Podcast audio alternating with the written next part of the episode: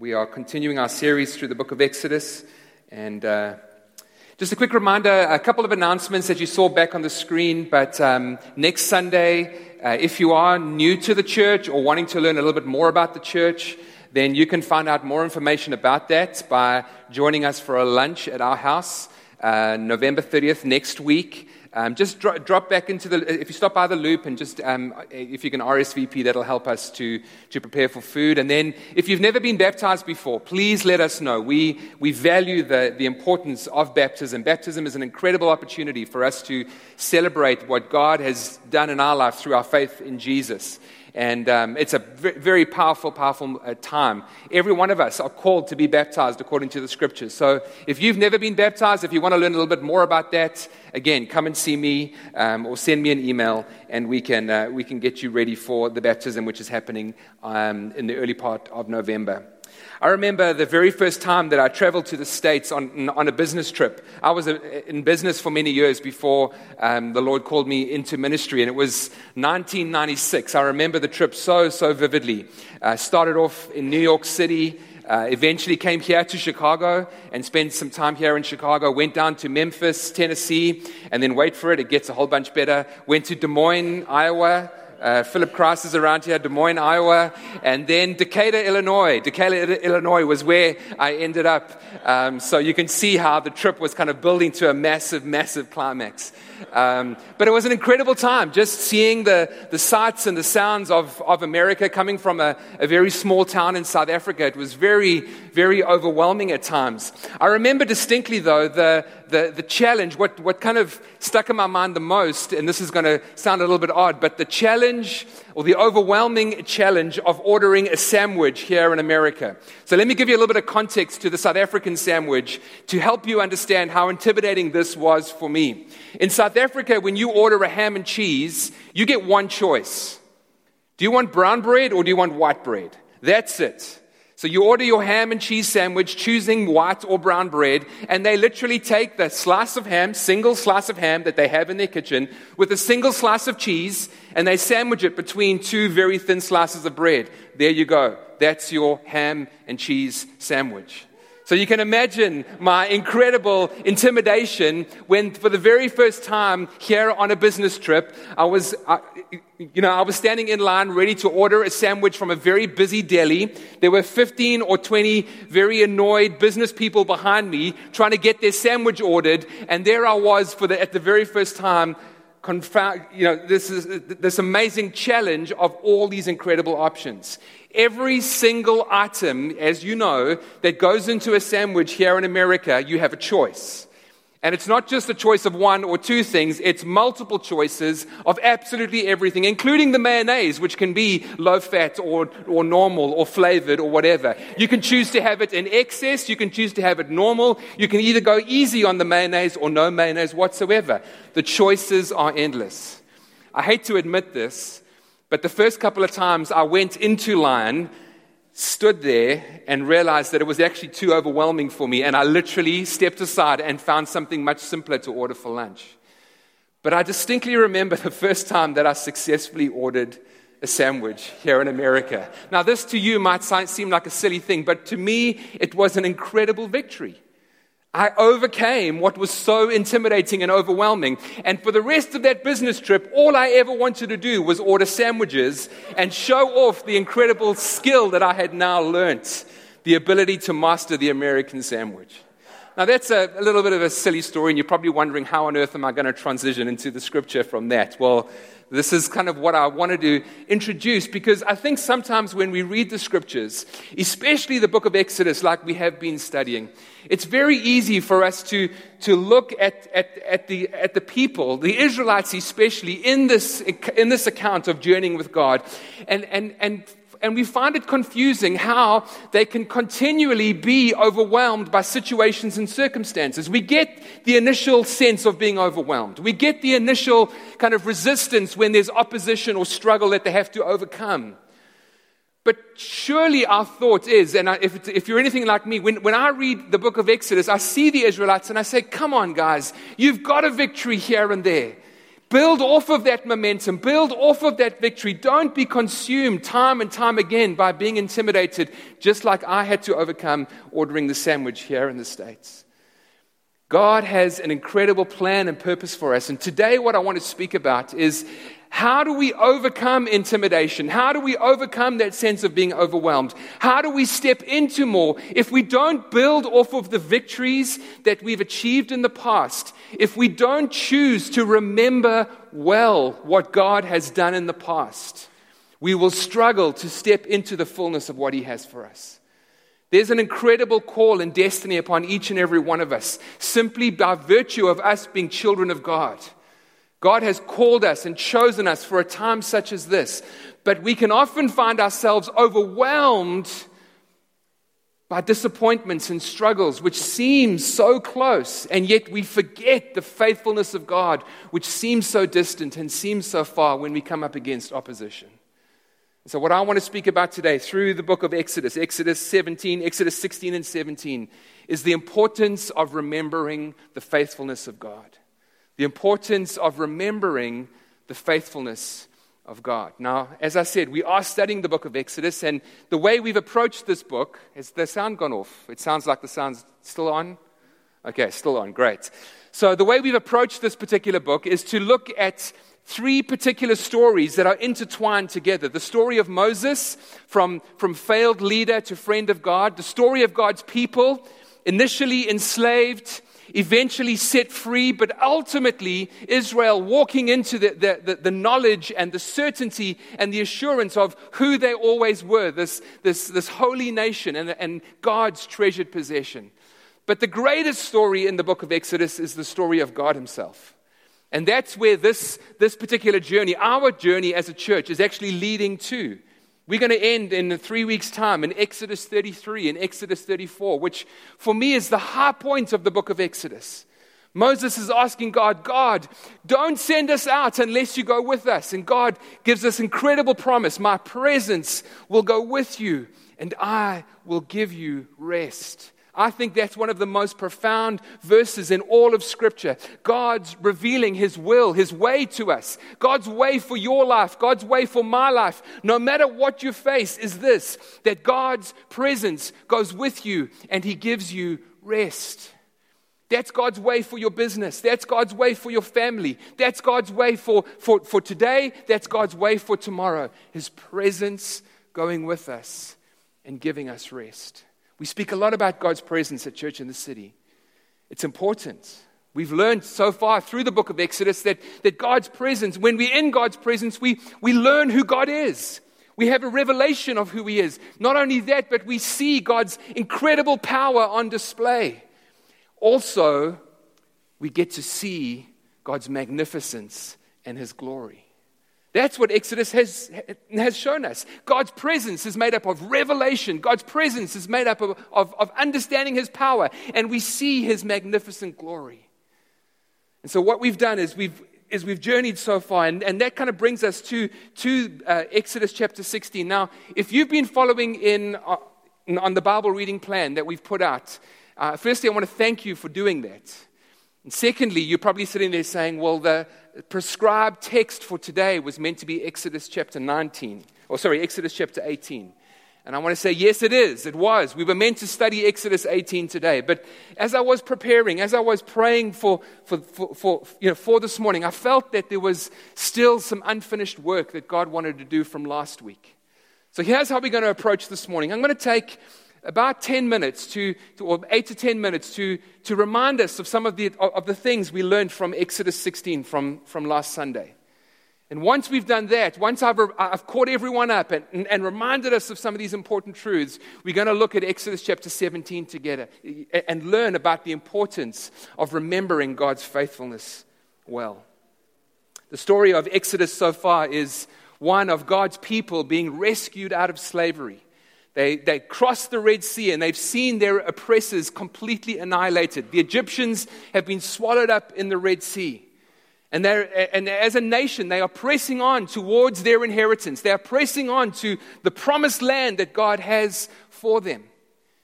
And they're doing this constantly under the, the power and the presence of the Lord. The cloud by day and the pillar of fire by night. And along this journey, along this, this 40 year journey, God has constantly shown his faithfulness to his people. Although the Israelites have constantly struggled to trust in the Lord. Last week, we, we, we read a scripture, a verse out of Exodus 16, where literally the Israelites cried out to God and they said, and to Moses, and they said, We would rather eat, eat food in Egypt as slaves than have to trust God to, for Him to feed us as freed people. And so when we read Exodus, we often uh, focus in on, on Israel being this, this, this nation of, of grumbling, hard hearted slaves. But God, when He looks at Israel, He sees His Son. We looked at this incredible verse in Hosea chapter 11. How God says, I called my son out of Egypt. I taught them how to walk, taking them by the arms, lifting them like a baby to my cheek. I bent down to feed them. Last week, we learned how, how God was essentially saying to the nation of Israel, I am yours and you are mine. And we're in this together. And I'm never going to leave you and I'm never going to forsake you. I will provide every single step of the way. And God did that by providing this, this manna from heaven, this, this food, this bread from heaven. Every single day, a miracle happened where God would allow manna from heaven to fall upon the earth, and the Israelites were invited to gather it up. But God wasn't just meeting the needs, the physical needs of his people. He was doing something so much more important. And this is where we get to the crux of, of what I want to speak about today. God wasn't just meeting their physical needs, God was imparting his heart to his people. God was teaching them. God was training them. God was, was shaping them. God was molding them so that they, the Israelites, could carry His heart and display His glory before the nations. Like any good father, he was preparing his children to carry on in the family business. And that's exactly what God is doing with us, friends. God wants us, God wants you and me to display His heart, His heart of love and compassion and grace and mercy. God wants us to display His heart to the nations. And to that end, He is, he is growing us, He is molding us, He is shaping us the main area, the main way that God is shaping us is in the area of faith. Faith is this environment. Faith is the way that we relate to God, and God in turn relates to us. And we learned last week that the ingredients of faith are three things love, trust, and obedience. God is, God is teaching Israel. God is teaching us. He says this He says, If you love me, you will trust me. And if you trust me, you will obey me. And if you, obey, if you obey me, you will see that I will display my faithfulness, and it will be a reminder to you that you are to live this way all the time. That's how we grow in faith, friends. The way you and I grow in faith is remembering God's faithfulness in small things so that when we face big challenges, we remember that He is the same yesterday, today, and forever. That's how David was able to, able to, to, to stand up against Goliath and defeat him. If you read 1 Kings chapter 16, David says, God has delivered me from the hand of the bear and the lion. You were just an uncircumcised Philistine. If God can deliver me from this, God can deliver me from, from you. That's how we grow in faith. Remembering God's faithfulness, remembering what God has done in the past. And then finally, last week, what we learned was that God wasn't just showing us this history lesson in Exodus 16, but He was pointing us to the person of Jesus. And how in John chapter 6, Jesus makes this amazing statement. He says, he says I am the bread of life. Anyone Whoever comes to me will never go hungry. And anyone who believes in me will never go thirsty. The invitation is, is so simple, but yet so profound. Jesus is inviting us to come to him, to, to incline our ear and our heart to him, to wait on Jesus as we, as we worship him, as we, as we exalt his name, to listen to his voice with our Bibles in hand so that we can hear what, what he is saying to us. And then not just listening, but believing in Jesus, standing on His word, putting His word into practice. Friends, that's how we live in freedom. Jesus makes the statement in John chapter 8. He says this He says, he says, um, he says, if you abide, uh, um, he says this, you will know the truth. You will know the truth, and the truth will set you free. It's one of those great kind of Christian cliches that we love to kind of make a bumper sticker of and stick on the back of our car or, or, or stick on a fridge. You will know the truth, and the truth will set you free. Yes, that, that is true. God will set us free if we know the truth. But there's a verse that comes before that. And Jesus says this If you hold on to my teaching, you see, if you, if you hold on to my teaching, if you, if you receive my teaching, if you live in my teaching, if you grab hold of and stand on my teaching, then you will know the truth, and the truth will set you free. And that's what God is wanting us to do. We pray. We, we are taught to pray. Give us today our daily bread. Friends, God is not inviting us to pray, although He is. God is not inviting us to pray just to meet our physical needs, our physical daily bread. He's saying, Pray that you would hear my word into your heart. Lord, give me today the daily bread, your voice, your word into my situation so that I can hold on to your teaching, stand on your word, because if I stand on your word, then I'm able to walk into freedom. We need to trust every day for Jesus to speak to us. That's the privilege you and I have as believers in Him. Don't give that away. Don't give that privilege away.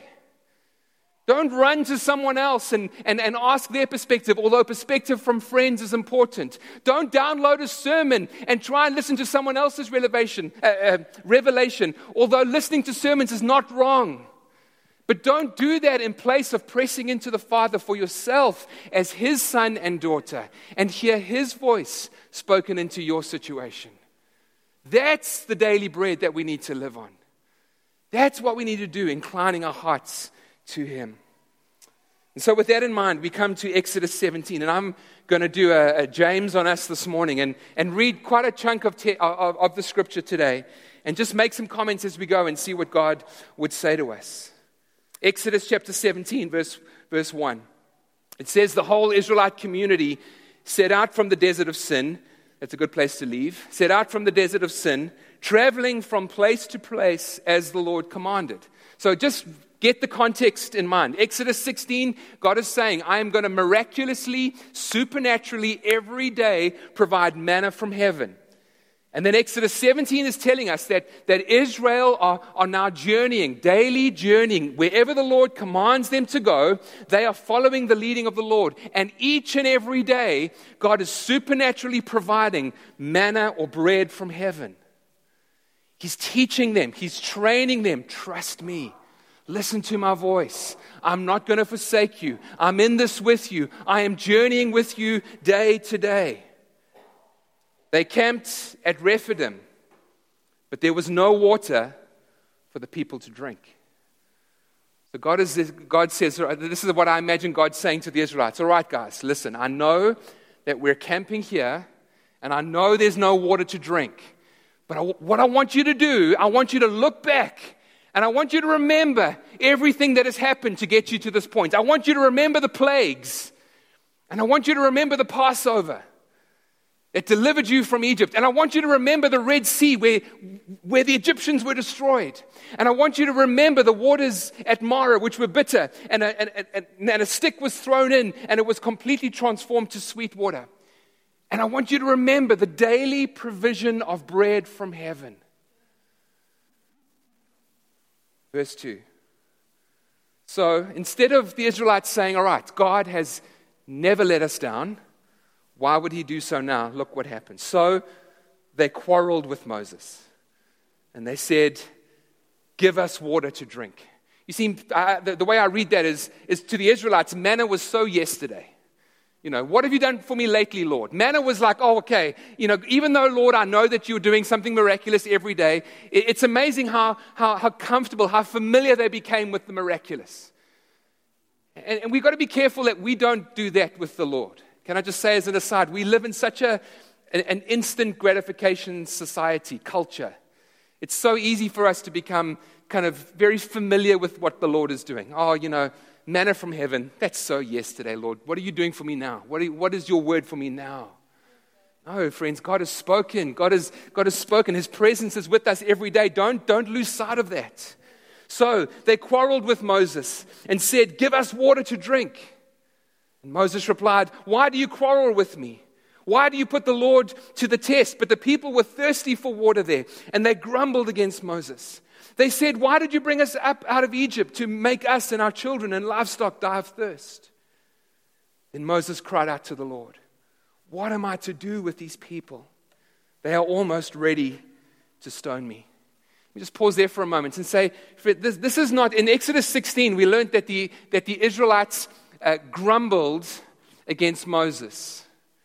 And there's a very different word that is used here. It's the word quarrel. To grumble means to complain, but, but, to, but to quarrel is something, is something altogether different. In the original Hebrew, to, to quarrel against somebody literally is to, is to frame a legal case and to bring an accus- a legal accusation against somebody. The Israelites were accusing Moses of manslaughter before the effect, before, before it happened. They said to him, in verse 3, they said, Moses, you've brought us out of Egypt just so that we can die. And they were adamant that he was guilty. They were ready to stone him. But you see, Moses knew exactly who the Israelites were really accusing. They were accusing the Lord. Look at verse 2. Why do you put the Lord to the test? And what was the accusation that Israel was throwing at, at, at the Lord? Verse 7 tells us Is the Lord among us or not? Is God with us or isn't He? Is God for us or is God against us? That's the legal accusation that they were throwing at the Lord. Moses was done. His patience had come to an end. The people were done. Their patience had reached an end, but not God's. Look at verse 5. The Lord answered Moses Go out in front of the people and take with you some of the elders of Israel and take in your hand the staff with which you struck the Nile and go. If we had time, I'd explain this in more detail. But essentially, what God is doing here is He's like, all right, you want a trial? You throwing legal uh, things against me? You are suing me? Let's have the trial that you want. And the language that is used in those verses is literally the scene being set for the staging of a trial. On the one hand, you have the elders who are who or what? They're the witnesses, they're the jury. In Israeli culture, the elders stood and they, and, and they were the jury at any trial.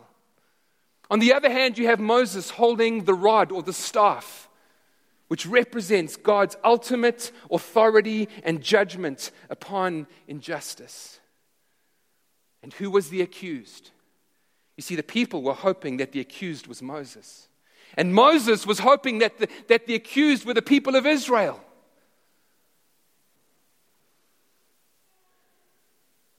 Look at verse 6.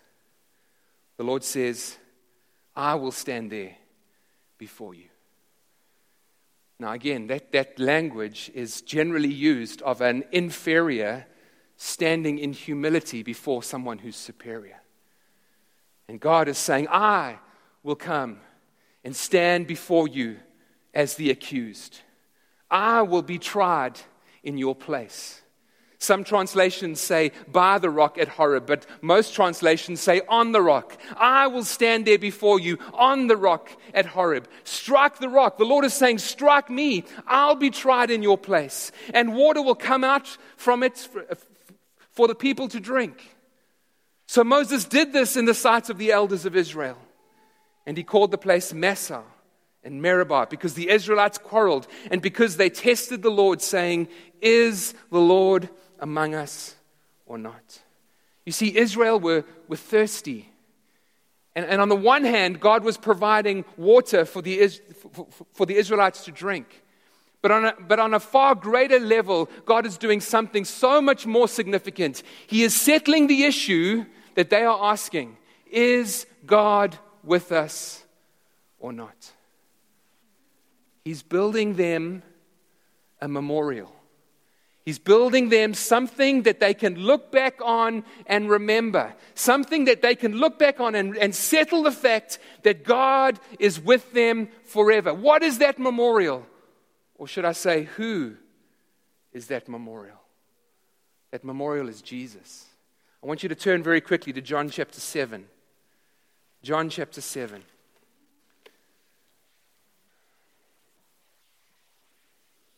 John 7 is this incredible passage of scripture where uh, it says in, in verse 1 After this, Jesus went around in Galilee. He did not want to go into Judea because the Jewish leaders were there looking for a way to kill him. But when the Jewish festival of the tabernacles was near, so John 7 is describing this incredible Jewish memorial, this incredible Jewish festival where the Israelites were celebrating the festival of tabernacles.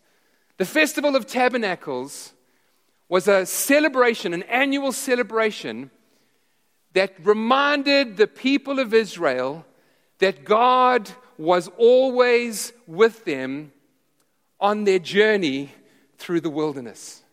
Isn't it remarkable that in hindsight, they got to realize that God was always with them. And that's what's so important for us, friends. When we read this story, we are reading it from a bird's eye view. We see the beginning and we see the end, which is why we get so frustrated with the Israelites. But when you and I are in the story, when you and I are the story, if we're not careful, we can forget God's faithfulness. And that's what's going on here. So at this feast of, mm, of tabernacles where they're celebrating the faithfulness of God, what would happen is every single day for seven days, the Israelites would walk to the pool of Siloam, where the priest would draw water. And, and with singing and dancing, the whole nation would walk towards the temple. And the priest, the, the high priest, would pour out water on the, on the um, altar. And as they were doing that, they were, they were celebrating the fact that God was with his people and that when God's kingdom would, would come, that God would pour out his spirit upon his people. verse 37 of John 7 tells us that for seven days, Jesus is there in Jerusalem, watching the nation of Israel uh, follow, religiously follow this celebration. And this cry is beginning to rise up in Jesus' heart. Day one, day two, all the way through to the greatest and final day, the eighth day. Look at verse 37. On the eighth day, on the last day, on the greatest day of the festival, Jesus stood up and in a loud voice, he said, Let anyone who is thirsty come to me and drink. Whoever believes in me, as the scripture has said, rivers of living water will flow from within them. What is Jesus saying? He's saying, he stands up and he, and he shouts to the, to the whole nation of Israel. He says, he says, listen, I am the fulfillment of the celebration that you are, are, are performing every single day.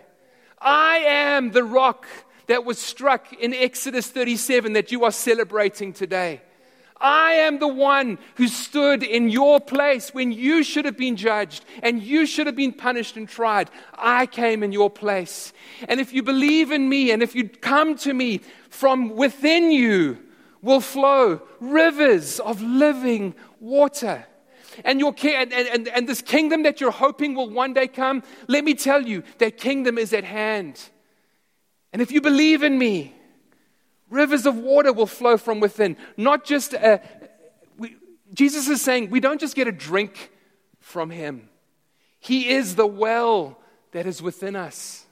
He is the well that is within us. John chapter 4 says that if we believe in Jesus, from within our very beings will, will rise up an, an eternal well of life giving water. I brought a little illustration just to kind of emphasize that point. Don't get nervous when there's water around. But I think sometimes when, when we think that coming to Jesus to refresh us and to receive water is like getting a drink. You know, Jesus tops up some water, tops up the water in our hearts and, and, we, and we refresh. But you see, the busyness of life and the demands of ministry or, or, or business or calling or family or people coming to you, they, they place a withdrawal on you. They draw from you. And if we think that Jesus is just there to give us a little bit of a top up, what happens is very quickly we become empty. But you see, what this verse is telling us is Jesus is not just a little top up for us, Jesus is an eternal well of living water that rises up within us and constantly bubbles over. What, what God wants is for us to be like this overflowing. And so when people, I don't know why my hand's shaking, when people, oh my goodness, when people come to drink from us, if this well, if we realize that Jesus is this well, that Jesus is living within us, and what we give to people is not the source of the well. What we give to people is the overflow. Every day. That's what people drink from. Friends, don't think Jesus is a little top up for a, a tired life. Jesus is the well of living water inside of you. What Jesus is saying to the people of Israel, he's saying, I want you to remember God is eternally patient. And I want you to remember that God is ever present. He settled the issue once and for all is God with us or not? But there's one other truth that we want to learn. Not only is Jesus, back to Exodus 17, not only is Jesus wanting Israel to remember that God is eternally patient and ever present, but he's wanting them to remember that God is all powerful. Exodus 17, verse 8 The Amalekites came and attacked the Israelites at Rephidim, unprovoked. Israel didn't pick a fight unprovoked. Suddenly there was opposition. Suddenly there was conflict. Suddenly there was, there was something or someone that was coming against them to oppose them from walking into the plan and purpose of God. And friends, can I say, we shouldn't be surprised when you and I decide to, make, to, to follow Jesus and give our hearts to Him and press on to, to, to trust, to walk into the fullness of our inheritance. We shouldn't be surprised if opposition unexpectedly rises up and opposes us. But can I say this?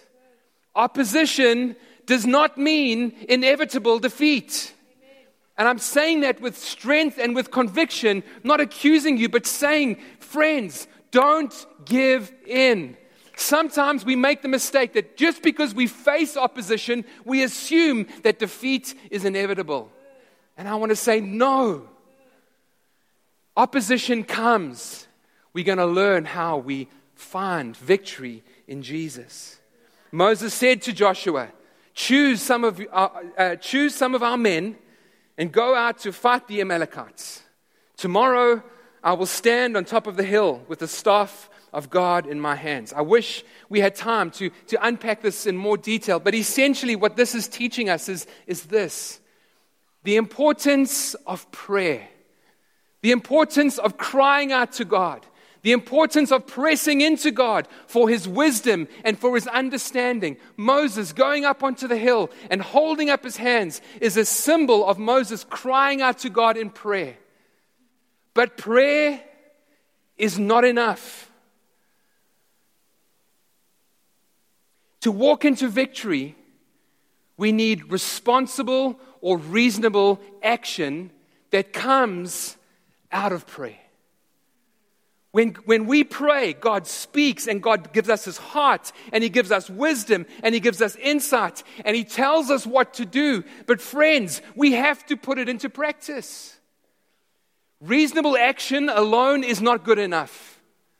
Prayer on its, by itself is not enough. It's when Moses and Joshua work together, victory comes. So Joshua fought the Amalekites as Moses had ordered. Moses and Aaron and Hur went to the top of the hill. As long as Moses held up his hands, the Israelites were winning. But whenever he lowered his hands, the Amalekites were winning. When Moses' hands grew tired, they took a stone and they put it under him, and he sat on it. Aaron and Hur held his hands up, one on one side, one on the other, so that, so that his hands remained steady until sunset. So Joshua overcame the Amalekite army with the sword. Who prevailed? Was it Moses or was it Joshua? What leads us into victory? Is it prayer or is it faithful action? No, it's both. God prevails. God speaks. God imparts his heart. And we listen and we hear and then we respond with faith. We're trusting as a church to see the lost saved. We've been speaking about that and praying into that and, and, and, and, and doing all that we can. And Romans chapter 10 emphasizes this point. It says this in Romans 10 anyone who calls on the name of the Lord will be saved. And we can pray that, Lord, we pray that anyone who calls on your name will be saved. But it goes on to say this How can someone call on the name of someone they do not believe in? And how can they believe unless they hear? And how can they hear unless someone preaches? And how can someone preach unless they are sent? How beautiful are the feet of those who bring good news to the poor.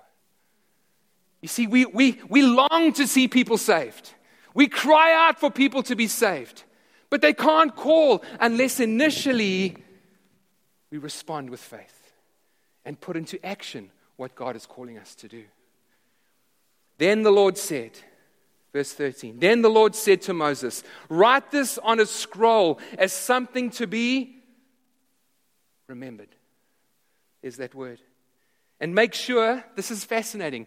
He says, make sure that Joshua hears of it.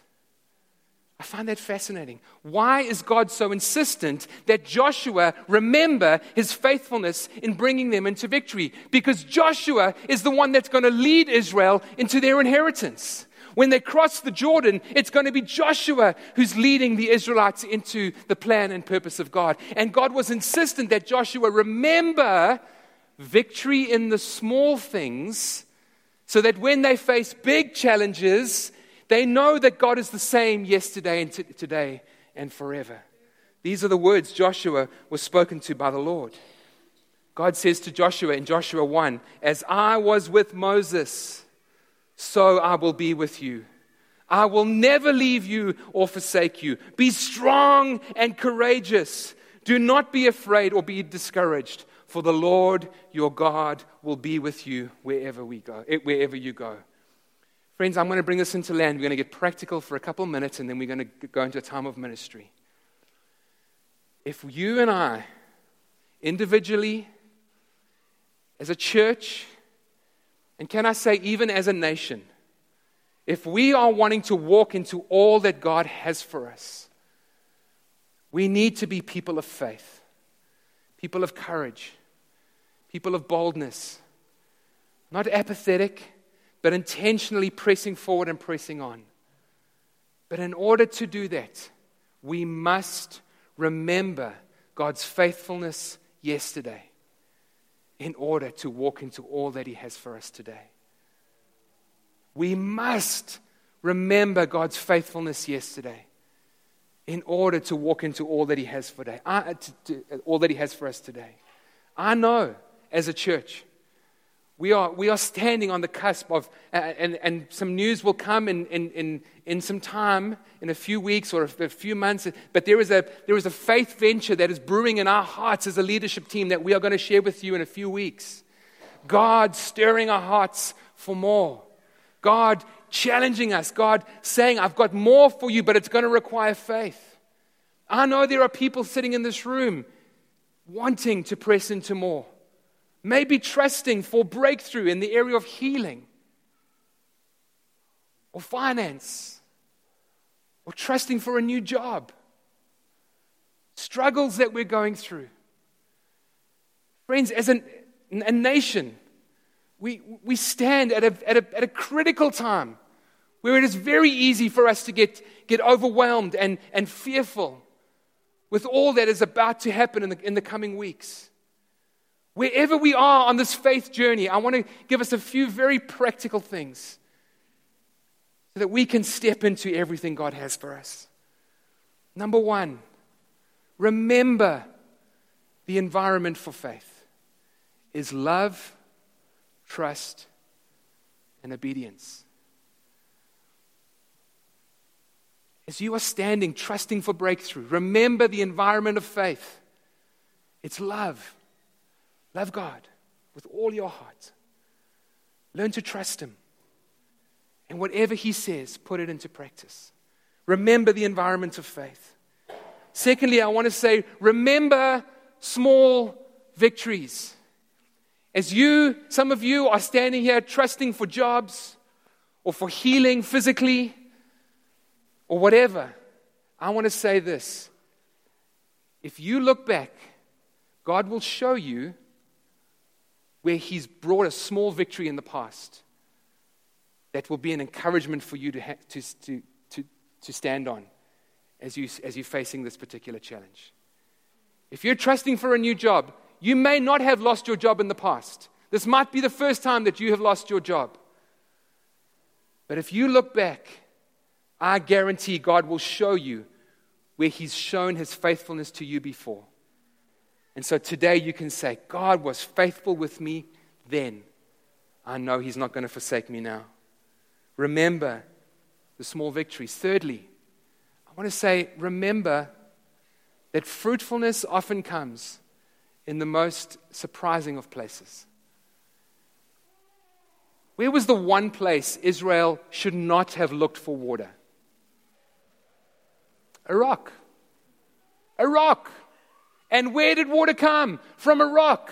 God is famous for bringing fruitfulness where there used to be barrenness. God is famous for bringing breakthrough where it looks impossible. He says to Joshua in Joshua 3, he says, he says uh, uh um, the, the, the city of Jericho is greatly walled up.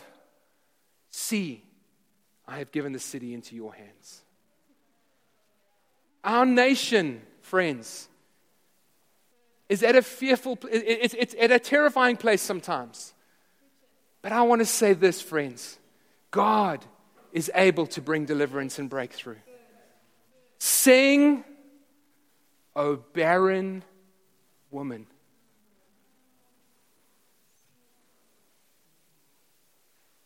Sing, O barren woman.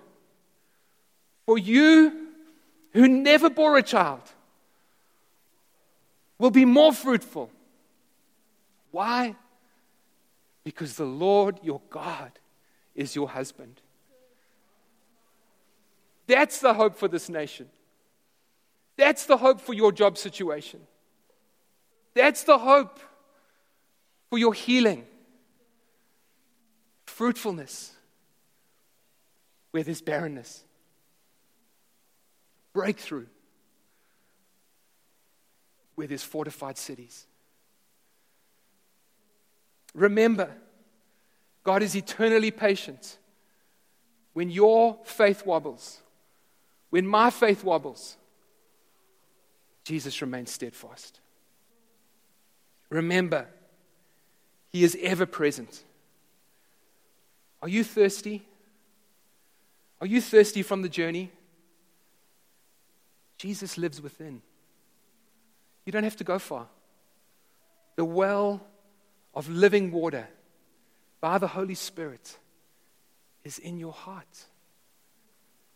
Remember, God is all powerful. His name is the banner that is over us. Call on His power for breakthrough.